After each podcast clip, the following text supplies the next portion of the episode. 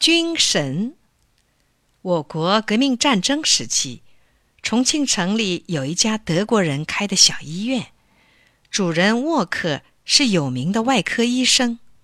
一天，他正坐在候诊室里，突然进来一个头上缠着绷带的青年人。沃克医生头也不抬，冷冷地问：“什么病？”病人回答说：“眼睛被土匪打伤了。”沃克医生熟练地解开了病人右眼上的绷带，看到这样严重的伤势，他不禁怔住了，眼睛里露出惊疑的神情。他重新仔细打量了眼前的病人，又冷冷地问：“你是干什么的？”病人说：“邮局职员。”沃克斩钉截铁地说：“不，你是军人，我当过军医。”这样重的伤势，只有军人才能这样镇定。病人微微一笑，没有接口。沃克医生的目光顿时变得柔和了，吩咐护士说：“准备手术。”动这样的手术是要给病人注射麻醉药的。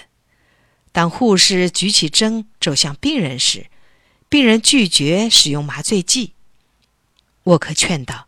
年轻人在这儿得听从医生的指挥。”病人恳切地说，“沃克医生，我担心使用麻药会影响我的脑神经，可我今后需要一个非常清醒的大脑啊。”沃克问：“你话说的有理，不过你能承受手术过程中难以忍得住的疼痛吗？”年轻人坚定地说。能，我一定能。说罢，自个儿爬上了手术台。沃克医生终于顺从了病人的请求，开始为病人动手术。在手术台上，一向非常镇定的沃克医生，这一次双手却有点发抖了。他忍不住对病人说：“你痛不过，可以哼叫。”病人一声不吭。双手紧紧抓住身底下的白电单，到手术结束，一条崭新的白电单竟被抓破了。做完手术，沃克医生脱去白外套，擦着汗，走过去对病人说：“年轻人，我真担心你会晕过去。”病人忍着痛，勉强笑着说：“我一直在数你的刀数。”沃克医生吓了一跳，问。我割了多少刀？病人说：“七十二刀。”沃克医生不禁失声嚷道：“了不起呀！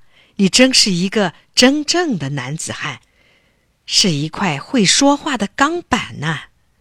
顿了顿，他又翘起大拇指说：“你不是普通的军人，你称得上是一个军神。”说完，他关上手术室的门。注视着病人说：“告诉我你的真名叫什么？”病人说：“刘伯承。”